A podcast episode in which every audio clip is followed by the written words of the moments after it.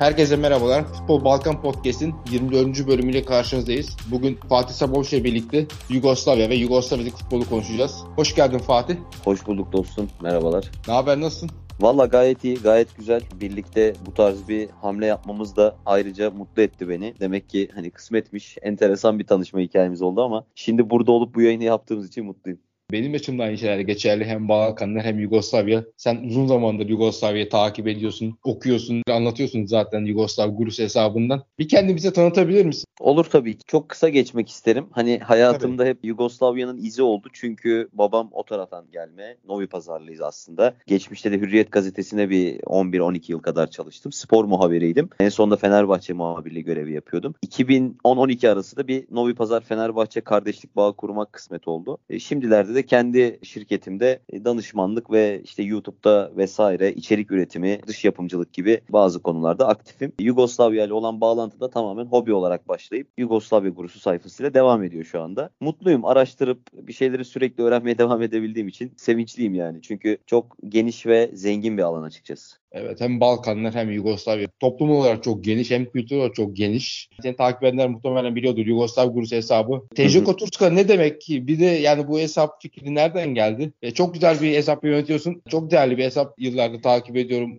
Bir ondan başlayalım. Olur tabii. Yaklaşık bir 8 yıl oldu bu hesabı kuralı Yugoslavya gurusunu. Toyota Turska'da hani bütün dillerde, bütün o bölgedeki dillerde aynı anlama gelen bir cümle öbeği Toyeto. İşte bu anlamına geliyor. Bu birleştiriciliğinden ötürü de işte Toyota'yu seçtim. Kalbimden o geldi açıkçası ilk kurarken. Yanına da Turska'yı ekledim. Yani bu işin Türkiye'de yapıldığına dair ufak bir imza gibi. Akabinde böyle 300-500 arkadaşımızı toplarız. Göçmen arkadaşlarla aramızda sohbet ederiz gibi bir hayal veya işte bir hobi hobi ortamı kurarken kendime şimdilerde 28-29 bine yaklaşan bir kitleye ulaştık. Sanırım bunda da şey etkili oldu Aydın. Yani Türkçe çok fazla kaynak yok Yugoslavya'ya veya o dönemde ne yaşandığına dair. Ben de elimden geldiği kadarıyla hem İngilizce olsun hem Balkan dillerindeki dokümanlar olsun inceleyip Türkçe'ye çevirip paylaşmaya ve yaymaya çalışıyorum kendi çapımda. Kaynak kısmı Bulgaristan'da da geçerli. Ben de Bulgaristan'ın futbolunu takip etmeye çalışıyorum. Çok fazla kaynak bulamıyorum ben de. Futbolcularla ilgili bulamıyorum. Datalarını bulamıyorum. Senin yaptığın iş gerçekten çok değerli. Okuyup hem de bunu aktarabilmek. Balkan futbol olarak da biz de geçen sene Bulgaristan Ligi'yle başladık. Evet. Sabri abiyle. Daha sonra dedik hadi bu işi biraz daha Balkanlara yayalım. Bizim de işte amacımız ligleri takip eden arkadaşlardan her hafta o ligleri aktarmasını en azından bir yerde kaynak dursun diye yapıyoruz bu işi. Senin gibi birçok arkadaşla tanıştıkça daha da güzel hale geliyor. Daha da zenginleşiyor içerikler. Süper.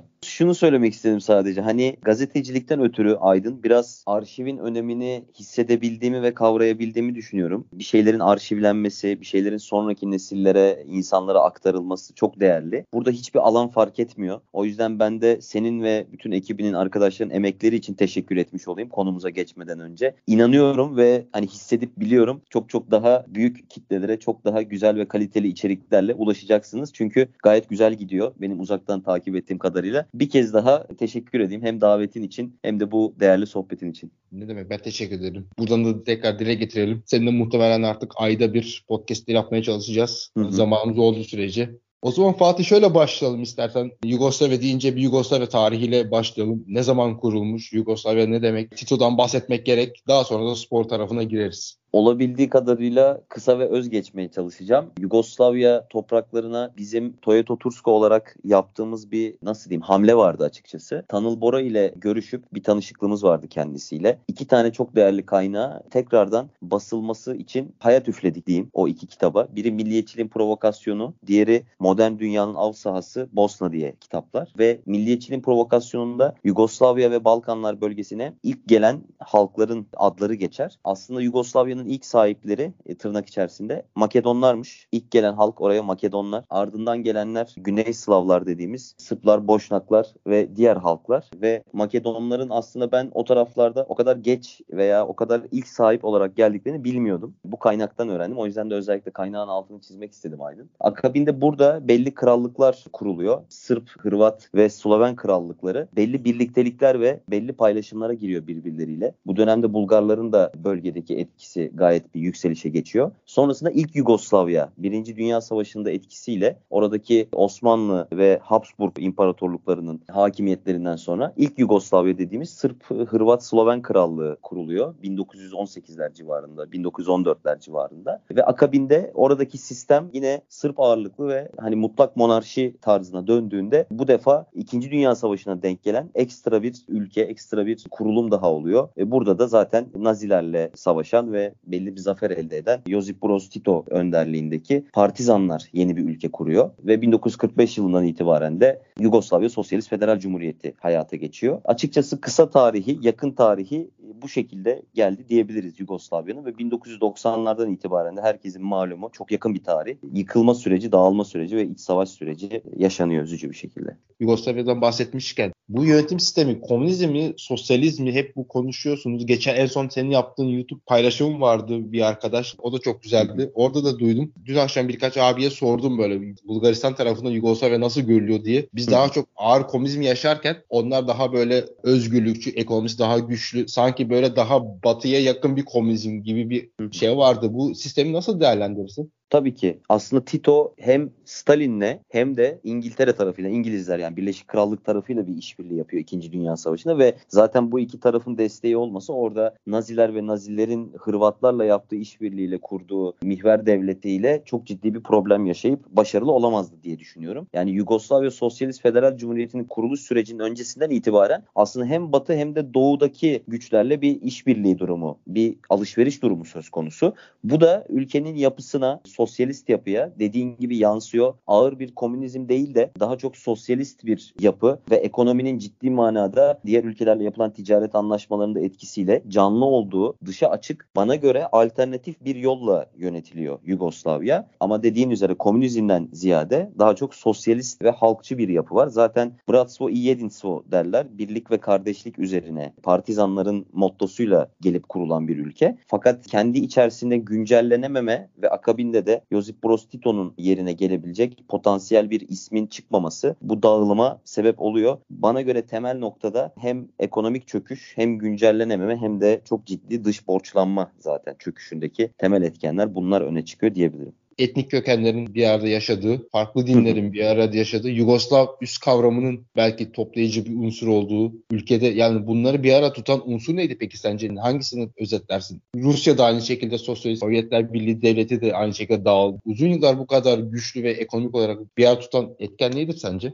Yani burada bir arada tutan etkeni halkın içerisinde bulunduğu bir standart bir refah düzeyi belirlenmiş ve bu refah düzeyinin dışına çok çok fazla çıkılmamış. Tabii ki istisnalar var ama yani insanlar da bakıldığı zaman mutlu olduğu bir ülkede çok ciddi bir problem çıkartmıyor. Ama ne zaman ki dediğimiz gibi o Tito'nun politikalarının artık kendi geçerliliğini yitirmeye başlaması ve güncellenememesi, ardından bir ismin gelmemesi ülkede de genel olarak mutsuzluğa ve artık o ayrılıkçı seslerin iyice yükselmesine yol açıyor. Özellikle 70'lerin sonu ve 80'lerin başından itibaren Tito'nun ölümü de zaten 1980 yılına denk geliyor. Yani burada hem savaştan hep birlikte çıkarak bütün etnik kökenleri ve dinleri bir kenara koyup 2. Dünya Savaşı'nda omuz omuza mücadele ederek bir yere gelmenin momentumu diyeyim açıkçası. Orada bir birlik ve bir bütünlük sağlanabildiğinden ötürü bu da yaklaşık bir 40-50 yıl kadarlık bir yansıma yaratmış Yugoslavya tarihini. 1940'ların başından itibaren gelen o savaş süreci süreci. Fakat işte barut toplamda bir 40-50 yıl kadar o geçerliliğini korumuş. Akabinde o ateş maalesef sönüyor. Ben 2. Dünya Savaşı'ndaki birlik bütünlüğün ve bunun aktarıldığı birkaç neslin Yugoslavya'nın kalıcılığı üzerinde çok ciddi bir artı etken olduğuna inanıyorum. Ama o nesiller de zamanla geçerliliğini, güncelliğini yitirdikten sonra zaten hepimizin bildiği malum dağılma süreci geliyor asıl bizi ilgilendiren kısmı Yugoslavya'da spor kısmına geçelim. Hep be söylenir ya hep aramızı konuşuruz veya sosyal medyada görürüz böyle Yugoslavya'da bir spor kültürü, bir ekolü vardır denir ki gerçekten var. Atletizm, futbol, basketbol özellikle handbol, su topu, voleybol son yıllarda hala devam ediyor. Yugoslavya spor ülkesi yapan etken nedir sence? Sosyal imkanlar mı, spor politikası mı, Tito'nun politikaları mı? Nasıl görürsün? Sovyet ülkelerinin çok ciddi bir seviyede dünyaya adlarını duyurma ve o iç içerisinde bulundukları kapalı yapıyı biraz daha aşmış gibi gözükmek için spor üzerinden ciddi politikaları var. Senin de bildiğin üzere yani bunu Çin'den, Sovyetler Birliği'nden vesaire çok aşina bir şekilde biliriz. Yugoslavya'da aslında sporu gerçekten bütün dünyaya adını duyurmak için çok ciddi bir araç olarak görüyor ve Tito bu konuda çok özel bazı sistemler kurulmasını, bu konuyu işinin uzmanlarına, profesyonellerine emanet edilmesini isteyerek ciddi bir zemin bir altyapı kuruyor ama ilk Yugoslavya dönemine gidecek olursak senin de bildiğin üzere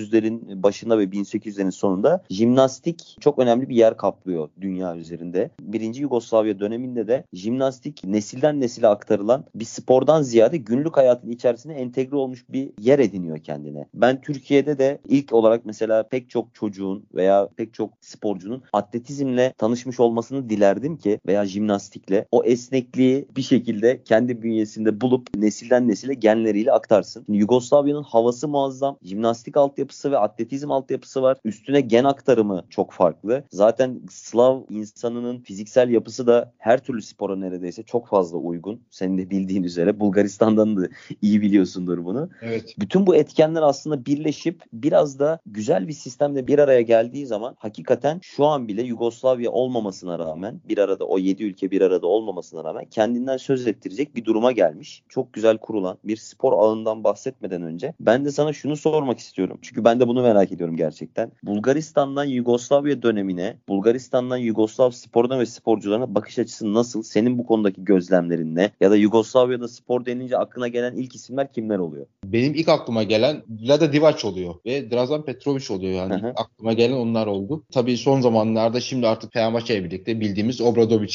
Yugoslavya veya o taraf Hı. deyince o geliyor aklımıza. Bulgaristan'la ilgili ben şöyle birkaç not aldım. Dün akşam birkaç kişiye de sordum ben. Benden daha yaşça büyük, daha iyi bilenler. Onlar mesela 84 Sarajevo kış olimpiyatlarının Sarajevo'da yapılmasının Bulgaristan'da çok büyük sevinç olduğunu yani komşuda yapılmasının onların bile çok fazla etkilediğini, her anlamda sporu daha gelişmesinin önemli olduğunu söylediler. Kendileri almış gibi sevindiklerini söylediler. Onun dışında 90 Dünya Kupası'nda işte Yugoslavya'nın bir Arjantin'i penaltılarla kaybetmesi vardır. İki kere Evet. şans gelir orada kaybeder. Maradona'nın penaltı kaçırdığı maçta orada mesela üzüldüklerini Yugoslavya'nın turu geçse şampiyon olabileceğini düşünürler. Bir destek varmış aslında çünkü hep onların söylediğine göre bana Yugoslavya'ya batıya açılan kapı gibi ve yani az önce de söyledin ya sen Türkiye'de şu an mesela dünyada artık öyle görünür. Doğu ile batının sentezidir. Ortada bir yerdedir. Yugoslavya tam o dönemin o ülkesiymiş. Hem biraz doğudan biraz batıdan ve özellikle de.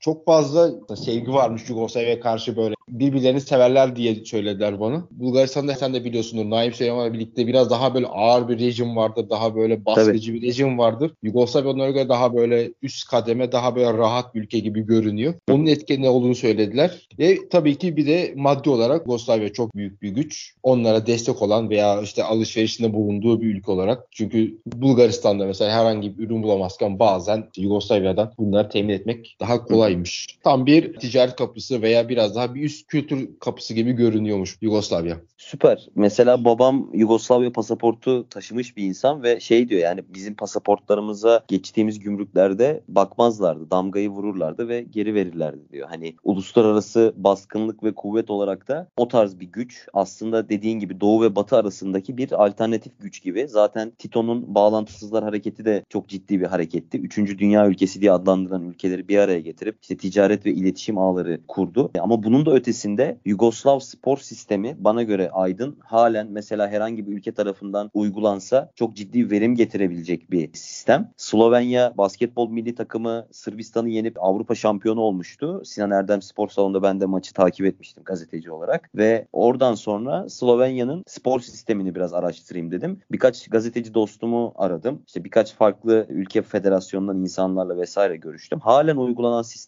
o Yugoslavya'daki prototip. Onun üzerinden ilerliyor. Ülkeyi bizim Türkiye'yi siyasi bölgede de ayırdığımız gibi spor bölgelerine ayırmışlar her branş için. Ve buna göre bir harita oluşturulmuş. Belli alt merkezler yaratılmış. Ve bu alt merkezler hiç durmadan okulları, spor kulüplerini vesaire denetleyip raporlama yapıyor. Bu raporlar bir şehirde birleşip ana merkeze Ljubljana'ya geliyor. Ve Ljubljana'da da bu sporcular için belli tespitler yapılıyor. Mesela 12 yaşından önce sporcular kesinlikle ailelerinin yanından koparılmıyor. Bir kulüpte mücadele eden genç bir sporcuysa o kulübe bu sporcunun kariyeri boyunca belli teşvikler veriliyor. Yani aslında bir sürdürülebilirlik sağlanıyor. Ve akabinde de milli takıma kadar yükselirse bu sporcu mesela çok çok küçük mahalle arasındaki bir kulüp dehşet bir yatırım alabiliyor devletten. O kadar besleyici ve ileriyi düşünen bir yapı ki halen Slovenya iskelet olarak bu sistemi uygulayıp başarıya ulaşıyor. Mesela bir Luka Doncic çıkabiliyor halen. Geçmişte Hırvatistan'dan bir Dražen Petrovic çıkarken şimdi Slovenya'dan bir Luka Doncic çıkabiliyor bir anda. Ama şey beni çok şaşırtmıştı. Yani onu kesinlikle itiraf etmem lazım. Yani 1940'larda kurulan bir sistem 2000'lerde, 2010'larda, 2020'lerde halen aktif. E bu bence muazzam büyüleyici bir olay. Kesinlikle ben de bu işin tenis tarafını çok seviyorum. İyi bir tenis takipçisiyim ben. Federer hı hı. hayranıyım fakat Djokovic'in başarıları kesinlikle şu an dünyanın en büyük üç tenisçisinden birisi. Hı. Mesela Djokovic'in de tenisinde şöyle söylenir veya ben de sana sormak istiyorum. Belgrad'da bir sürü tenis kortu vardır denir. Böyle sosyal imkanlar vardır denir. Bu konuda hı. bir gerçekliği var mı? Bir payı var mı bunun?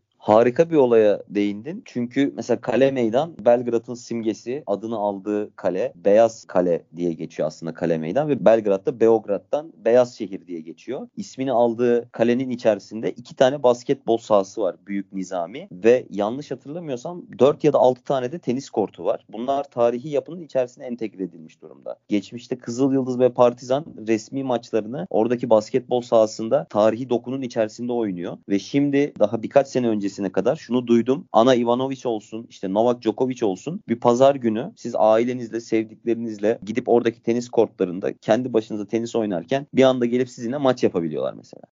yani bu inanılmaz bir olay. Çünkü Yugoslavya bu evet genlere, sisteme, güzel bir iklime, havaya sahip ama bana kalırsa en temel, en kritik nokta şu Aydın. Hayatın içerisinde sporu hayattan ayrı bir yapılanma olarak görmüyorlar. Hayat ve sporu bir olarak görüyorlar. Bütünleşik olarak görüyorlar. Djokovic'in yetişmesi, keza Bosna Hersek'te Damir Cumhur vardır. O da zamanında evet. çok ciddi bir seviye atlamıştır. Ve savaş zamanı tenis antrenörü olan babası tarafından annesinin doğum yaptığı hastanenin karşısındaki bir terk edilmiş fabrikada başlıyor Damir mesela tenis öğrenmeye. Yani o düşünebiliyor musun? Savaş ortamı 1425 gün süren bir kuşatmanın içindesin ve sen orada tenisle hayata tutunuyorsun. Sporla hayata tutunuyorsun. Ve keza annesi mesela bir doğum yaptıktan sonra karşısına çalıştığı hastane bombayla havaya uçuruldu oluyor. Yani böyle bir ortamda spor ve sanatla yaşama tutunan, hayatını idame ettiren bir halktan bahsediyoruz. Yani spor veya sanat Yugoslavya toplumu için bence çok derin anlamlar ifade ediyor ve bunu da sporcuların hırsından görüyoruz. Mesela şu an önümüzdeki en bariz örneğim ben Edin Visca olduğuna inanıyorum mesela. Kesinlikle sporla hayata tutunup muazzam seviyelere gelebiliyorlar. Bizim oranın insanları. Evet kesinlikle. Ben de sana şöyle ilave edeyim. Bulgaristan'da şöyle bir durum vardır. Naim Süleymanoğlu mesela tam bizim Mastan Osmanlı'dan çıkma. Köyü böyle çok yol geçen bir köy değil aslında uzak bir köy mesela ama o zaman dediğin sisteme şöyle aktarayım sana da.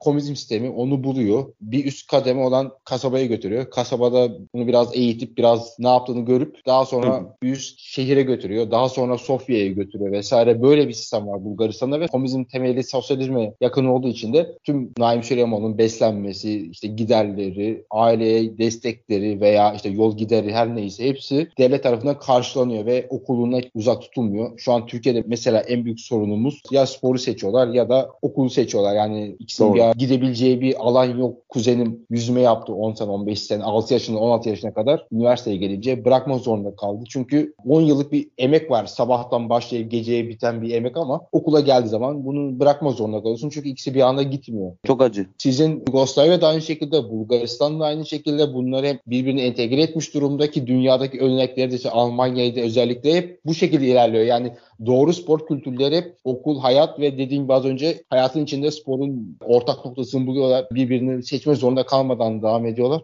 Bir de kültür gerekiyor bu işe tabii. Yani tabii. işte Macaristan'ı biliyoruz. Stopunda binler gelebiliyor. İşte Sırbistan'da bir herhangi evet. bir basket maçını geçen gün yine Bursa Spor maçını izlemişsindir muhtemelen. Evet. Tribünler muhteşem. Ve 20 bin kişi. Sırbistan bu derbileri turizm olarak görüyor mu Fatih? Futbollara çok fazla ekstra bir şey yok. Evet belli bir seviyede var ama tribünler veya atmosfer muhteşem ya. Bildiğin herkes ben bir gün Sırbistan'a giderim diyor. Bir gün Belgrad derbisini izleyeyim diye bir düşünce var. Kimle konuşsam hep onda öyle bir düşünce var. Sanki her turizm olmuş bu. Kesinlikle şöyle bir noktayı es geçemeyeceğim. Harika hatırlattım bu arada. Eğitim dedin. Yugoslavya zamandaki sistemin en önemli noktalarından biri de şu. İlkokula başladığınız zaman basketbol, futbol, handbol, su topu, voleybol gibi seçenekler sunuluyor karşınıza ilkokula geldiğinizde. Ve hani ilkokuldan bu sporların bize sunulduğunu düşünsene. Bizim ülkemizde beden eğitimi adı altında yapılan dersler boş ders diye bakılıyor. Halen öyle bu. Ve bu çok acı bir şey. Yani eğitim de hayata bu konunun entegre olması açısından çok önemli, çok kıymetli bir olay. Spor turizmi ve Belgrad derbisi için konuşacak olursam da şöyle diyebilirim. En nefret ettikleri olay fanatik taraftarların, Partizan ve Kızıldız tarafında bu derbinin dışarıya açılması ve bu derbinin turizm olarak görülmesi. Yani gidip oradaki bir tribünde biraz böyle başınızı belaya sokabilecek bir standa bir tribüne oturduğunuzda hele ki bir de işte Türkçe konuşursanız iş alırsınız mesela halen. Özellikle Partizan stadyumunda böyle. Kızılyıldız'da da Deliye tarafında bu şekilde durum. Ama işin tabii ki bir üst segmentine bakılırsa daha rahat tribünler, işte numaralı tribünler vesairelerde bu turizm tarafı çok ciddi bir dikkat çekiyor. Ben bile Aydın yani yaklaşık 8 yılda hani çok ciddi seviyede insana rehber olmaya çalışmışımdır. Yönlendirme yapmışımdır. Gidip o derbinin atmosferini yaşamak isteyen kişilere. Aslında Obradovic'in de burada çok büyük payı var. Türkiye'den bu işin turizm olarak görülmesi açısından. Obradovic'le birlikte benim etrafım Partizan hayranlarıyla doldu. Yugoslav hayranlarıyla doldu. Ve o tarafa giden insanlarda onun o duruşu, o idol ve bir ikon, bir figür olarak yaptığı hareketler Sırbistan tarafına da ciddi bir sempati yarattı Türkiye'den. Son 5-6 yılda da bu turizm olarak görme, derbiyi spor turizmi olarak ele alma durumunun daha yoğunlaştığını, daha çok insanın oraya çekildiğini söyleyebilirim açıkçası. Bir de şunu ekleyeyim mesela ilk olarak Türkiye'de spor yasasıyla birlikte meşale yakmak, herhangi bir taşkınlık veya taşkınlık demeyeyim de biraz bunun dışına çıkmak tribünlere yasaklandı. Herhangi bir ceza geliyor. Balkanlar hala o konuda daha böyle esnek. Yani bu hafta 3 tane derbi vardı. Her sezon böyle önemli maçta izlesen kesinlikle bir meşale patlar zaten ki Sırbistan derbisinde yine 57'de 70'te iki tarafını havai fişekleri, sis bombaları. Bulgaristan'da öyle oluyor. Yunanistan aynı şekilde devam ediyor. Biraz daha böyle artık kapitalist futbola daha böyle amatör ruh gibi geliyor herhalde. Çünkü çok fazla bir ilgi Tabii. görüyorum ben de. Senin gibi acayip bir ben böyle derbiye giderim şuna kesin gitmem lazım diyorlar yani. Özellikle Sırbistan, Partizan ilk sırada. Doğru. Son olarak şunu ekleyeceğim sadece. Senin bu podcast'i paylaşımından sonra 2013 yılındaki bir videoyu altına atacağım o podcast'in.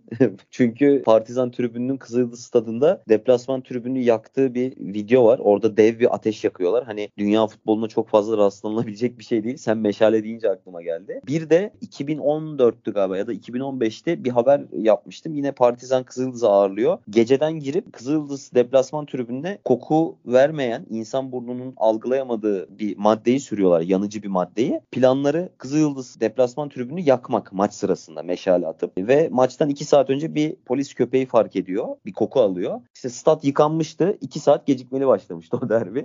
Yani direkt rakip de taraftarları yakmak üzerine kurulu bir mantalite var yani. Çok garip. Yugoslavya biraz daha bu işin uç tarafı ya. Ki zaten ileriki podcastlerde mutlaka derbi zaten konuşacağız. Yani derbi Tabii. çok büyük bir kaynak bizim için. de. Herkes izliyor, takip ediyor. Spor demişken şöyle de bir sorun var. Yugoslavya'nın dağılmasına yakında bir etken var. Maksimir stadyumunda 1990'da oynanan Dinamo Zagreb Kızıldız maçı var. Burada çıkan olaylar ve o döneme kadar Yugoslavya liginde diyelim 4 tane büyük takım var işte. Partizan, Kızıldız, Hajduk Split ve Dinamo Zagreb. İkisi şu an Sırbistan, ikisi Kırgızistan dersek daha Vojvodinalar vesaire bir sürü takımlar var ama bunlar şu an Hı. 4 büyük takım diyelim. Bu maçta çıkan olaylar sence Yugoslavya'nın dağılmasına bir payı var mı? Veya söylendiği kadar etkili mi? Bu bir kitlesel prova diyebilirim. Öncelikle 1980 yılında Hajduk Split Kızılyıldız maçı var. Orada Ton'un ölüm haberi stadyumda anons ediliyor ve inanılmaz bir ölüm sessizliği oluyor bütün stadyumda. Bu maç ve 1990'daki Dinamo Zagreb Kızılyıldız maçları iki tane mihenk taşı. Çünkü orada gerçekten üzgün olduğu kameralara yansıyan Kızılyıldız takımı ve taraftarları 1990'da yani Tito'nun ölümünden 10 yıl sonra senin bahsettiğin karşılaşmada Dinamo Zagreb maçında farklı bir planla gidiyor buraya. Arkan Raznatovic'i belki duyanlar vardır. Bosna'daki katliamları yapan paramiliter grubun lideri kendisi. Kaplanlar isimli paramiliter grubun lideri. O dönem Aydın Arkan Raznatovic'i halkın takımı diye anılan Kızıl Yıldız'ın tribünlerinin içerisine tribün lideri olarak yerleştiriyorlar. Deliye'nin içerisine. Ve Arkan Raznatovic burada pimi çekmeye gidiyor açıkçası 1990'daki Dinamo Zagreb maçına. Zagreb'de maç öncesi 3000 kişilik bir Deliye taraftar grubu arabaları ateşe veriyor. Çevredeki restoran restoranlara, dükkanlara zarar veriyorlar ve zaten gerilim hat safhada o dönem Yugoslavya'da. Burada bir savaş provası yapmak amacıyla o niyetle gidiyorlar ve Maksimir Stadyumundaki dikenli telleri yanlarında getirdikleri özel kaplarda getirdikleri asitlerle yakıyorlar ve bir anda stadyumu savaş alanına çeviriyorlar. Hırvat taraftarlarla aralarındaki tribünleri de bir anda yakıp yıkıp çok ciddi bir ön iç savaş provası yapıyorlar. Sahaya da dalınıyor hatta orada. Zaten Zvonimir Boba'nın bir meşhur bir tekmesi vardır. Bir polis memurunu attığı. O orada hani bir anda içgüdüsel olarak tekmeyi atıyor ama karşısındaki polisin de sonradan Müslüman bir boşnak olduğu mesela ortaya çıkıyor. Ama son birkaç sene öncesinde Boban'a yine soruyorlar. Hani bugün olsa yine o tekmeyi atar mıydın? Evet atardım diyor. Hani etnik gerilimi en ciddi ve en toplumsal seviyeye sıçratabilmek için bile düşün ki spor kullanılıyor. Spor o kadar hayatın merkezinde ki her anlamda ülkede. Orada kaos yaratılıyor önce. Maalesef oradaki olay stratejik ve daha önceden çok ciddi şekilde planlanmış bir olay. İç savaşı başlatmadı ama kitlesel anlamda bir iç savaş provasıydı ve iç savaşın geleceği konusunda da ciddi bir haberciydi diyebilirim kesinlikle. Bu olayın böyle biraz abartıldığını düşünen dün bir abi de vardı. Senin açıklaman harika oldu. Teşekkür ederim.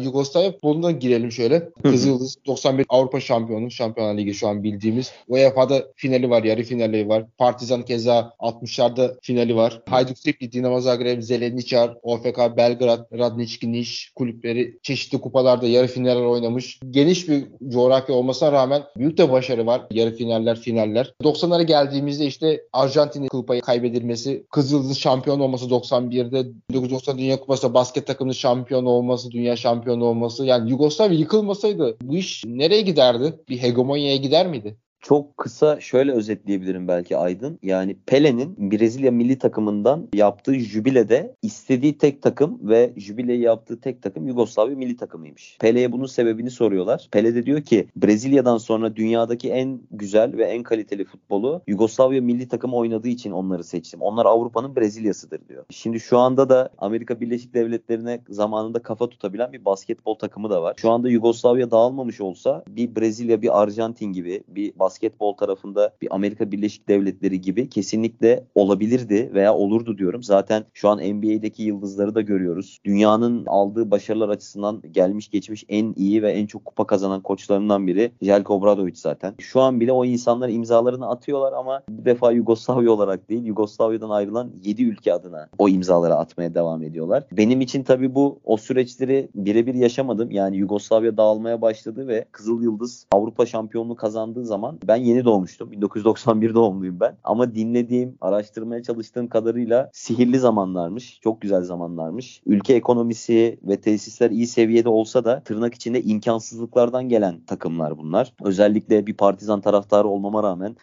Kızıl Yıldız'ın elde ettiği zaferin o dönem bütün Yugoslavya'da çok büyük sevinçle karşılandığını çok iyi biliyorum. Çok fazla insandan bunu dinledim. Dediğim gibi sihirli ve çok güzel zamanlar. Hatta şununla kapatayım. Daha da bu konuyu genişletmeden, açmadan. Tomislav Ivkovic'ti sanırım. 1990 İtalya Dünya Kupası'nda bir an anlatıyor. Grupta Kolombiya ile çok kritik bir maç oynayacaklar ve kaybederlerse kupaya veda edecekler grup aşamasında. Arjantin'le de oynayamayacaklar. Tomislav Ivkovic diyor ki bütün takım hani ülkemizden savaş başladı mı, ülke ayrılmaya başladı mı haberi beklerken bir yandan da Dünya Kupası'nda oynayacağımız maçlara odaklanmaya çalışırken Kolombiya maçı öncesi kiliseye gittik diyor. Bir Katolik kilisesi İtalya'da ve orada Makedon, Müslüman, Sırp, Hırvat, Ortodoks, Katolik hiç fark etmeksizin birlikte dua ettik diyor. Bana göre Yugoslavya'nın özeti buydu diyor mesela. Ve bu hep anlattığımda, okuduğumda benim tüylerimi diken diken eden bir hikayedir. Sonra o maçı yanlış hatırlamıyorsam 1-0 kazanıyorlar ve gruptan çıkıp Arjantin'le o inanılmaz karşılaşmayı oynuyorlar. Maradona'nın penaltısını kurtarmasına rağmen Ivkovic, Yugoslavya sonraki penaltılarda veda ediyor kupaya. Maradona'nın penaltısını kurtaramasa beni bu kadar üzmezdi.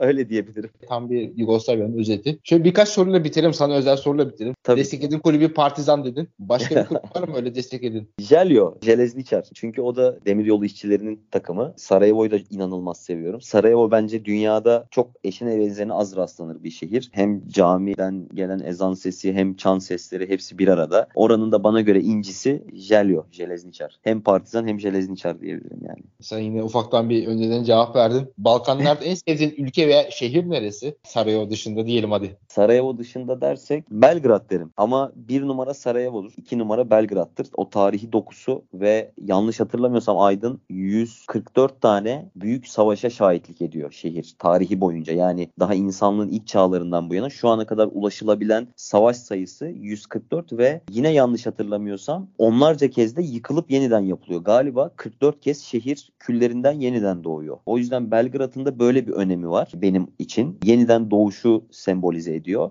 Sarajevo'da yaşanan bütün olumsuzluklara rağmen hayatın güzelliğini anlatıyor bana. Çünkü 1425 günle modern savaş tarihinin en uzun kuşatma altında kalan şehri ve insanlar hayata yine sporla ve sanatla orada tutunuyor. Aslında benim de kendi hayatıma dönüp baktığım zaman kritik noktaları geçerken hep spor ve sanat vardı. Eski bir basketbol oyuncusuyum zaten ve sonra spor gazetecisiyim. Yani o iki şehirde aslında ruhumu böyle yarı yarıya bölüştürmüş gibi hissediyorum diyebilirim. Çok güzel yani sanat veya spor hep öyle. Benim de zor zamanlarımda ya dizilere kaçmışımdır ya futbol Hı-hı. izlemişimdir ya da tenis izlemişimdir. Hep kaçış yolu odur yani. Benim 100 tane dizi izlemiştim var. Sebebi Harika. zor zamanlardan kaçmaktır yani düşünmekten kaçmak. Şöyle diyeyim sana bir de Obradovic'in çok sevdiğini herkes biliyor zaten. Seni takip edenler. Bir abi sordu bunu. Obradovic Fenerbahçe'den gidince neler hissettin? Ve tekrar sence geri gelir mi? O abiye teşekkür edeyim. çok ilginç bir şekilde Aydın o kadar büyük bir hayranıydım ki belki artık enerjisiyle mi çağırdım ne yaptım bilmiyorum ama daha gazeteciliğimin başında hep Obradovic'in yönettiği bir takımın maçını izlemek istiyordum. Çünkü basketbolda oynadığım için benim için çok farklı bir yeri vardı kendisinin. Gazetecilikte de şey nasip oldu. Ben editörlük yaparken Obradovic Fenerbahçe'ye gelince basketbol muhabirliğine döndüm ve Obradovic'in burada geçirdiği tüm yıllar boyunca ben basketbol muhabiriydim. Çok yakından takip etme şansım oldu. Maçı bitirip maça bakmayıp Obradovic'i ve Erdem Can'ı kenarda izlediğimi çok hatırlarım. Hayatta bana inanılmaz bir ilham vermiştir kendisi ve birebir olan sohbetimiz de benim için inanılmaz derecede değerlidir. Fenerbahçe'den gidişi beni çok üzdü ama çok geçerli sebepleri vardı. Özellikle arka planında çok geçerli sebepleri vardı. Yönetimsel sebeplerdi. Çünkü duygusal bir insandır Obradovic ve yönetimsel sebeplere katlanamadığı için veda etti. Geri dönebilme ihtimalini çok isterim. Sanırım pek çok Fenerbahçeli de çok ister. Ama onun aklında, onun kalbinde ne var onu bilemiyoruz. Partizan'da da inanılmaz güzel bir başarı bence Türk basketbol ve Bursa Spor adına. Partizan'da bir üzüntü yaşattı bize Obradovic ama Bursa Spor kazandığı için de ben bir mutlu olmadım diyemeyeceğim Türk basketbolu adına. Orada da zor bir dönem içerisine girdi. Hatta son maçtan sonra sorun bendeyse giderim hiç problem değil. 3 yıllık sözleşmem olması bir anlam ifade etmiyor dedi. Süreci bekleyip göreceğiz. Biraz kulislerde konuşuluyor. E, acaba şu anda zaten Djordjevic'ten de çok fazla Fenerbahçe camiası memnun değil. Bir şeyler olur mu diye. Ben de merakla bekliyorum. Bir bilgi bir haber gelirse önden onu da paylaşmaya çalışırım. Pusudayım Aydın. Direkt. İnşallah olur gerçekten. Ben Galatasaraylıyım ama yani Obradovic'in basketboluna ve bilgisine, her şeyine saygı duymamak elde değil. Ki. Bursaspor maçını da kaybetmesi de son 10 saniye kaldı. 5 sayı öndeyken çok acayip bir orada bir kaybediliş. Evet. O da sporun bir güzel yanı. Sevgili Doğru. Fatih çok teşekkür ediyorum. İlk program için gayet iyi bence. Çok iyi oldu. Varsa istediğiniz konular veya konuşması istediğiniz konular onları da aktarırız. Bundan sonra yine tekrardan senden bir ay sonra ne zaman müsait olursak ara ara programlar yapmaya devam edeceğiz. Belli konuları seçeriz. Yine görüşeceğiz mutlaka. Dostum çok teşekkür ederim. Yani arkadaşlarımız dinleyen tüm takipçiler, izleyiciler, dinleyiciler sorularını dediğin gibi aktarsın, iletsin. Biz de kendimizce böyle keyifli bir şekilde muhabbet ederken yanıt vermeye çalışırız. Başarılar diliyorum valla. Her zaman desteğimiz sizinle. Çok teşekkür ediyorum Fatih. Emeğin için, katkın için, zaman ayırdığın için ben teşekkür ediyorum sana. Bir dahaki podcast'te görüşmek üzere. Hoşçakalın.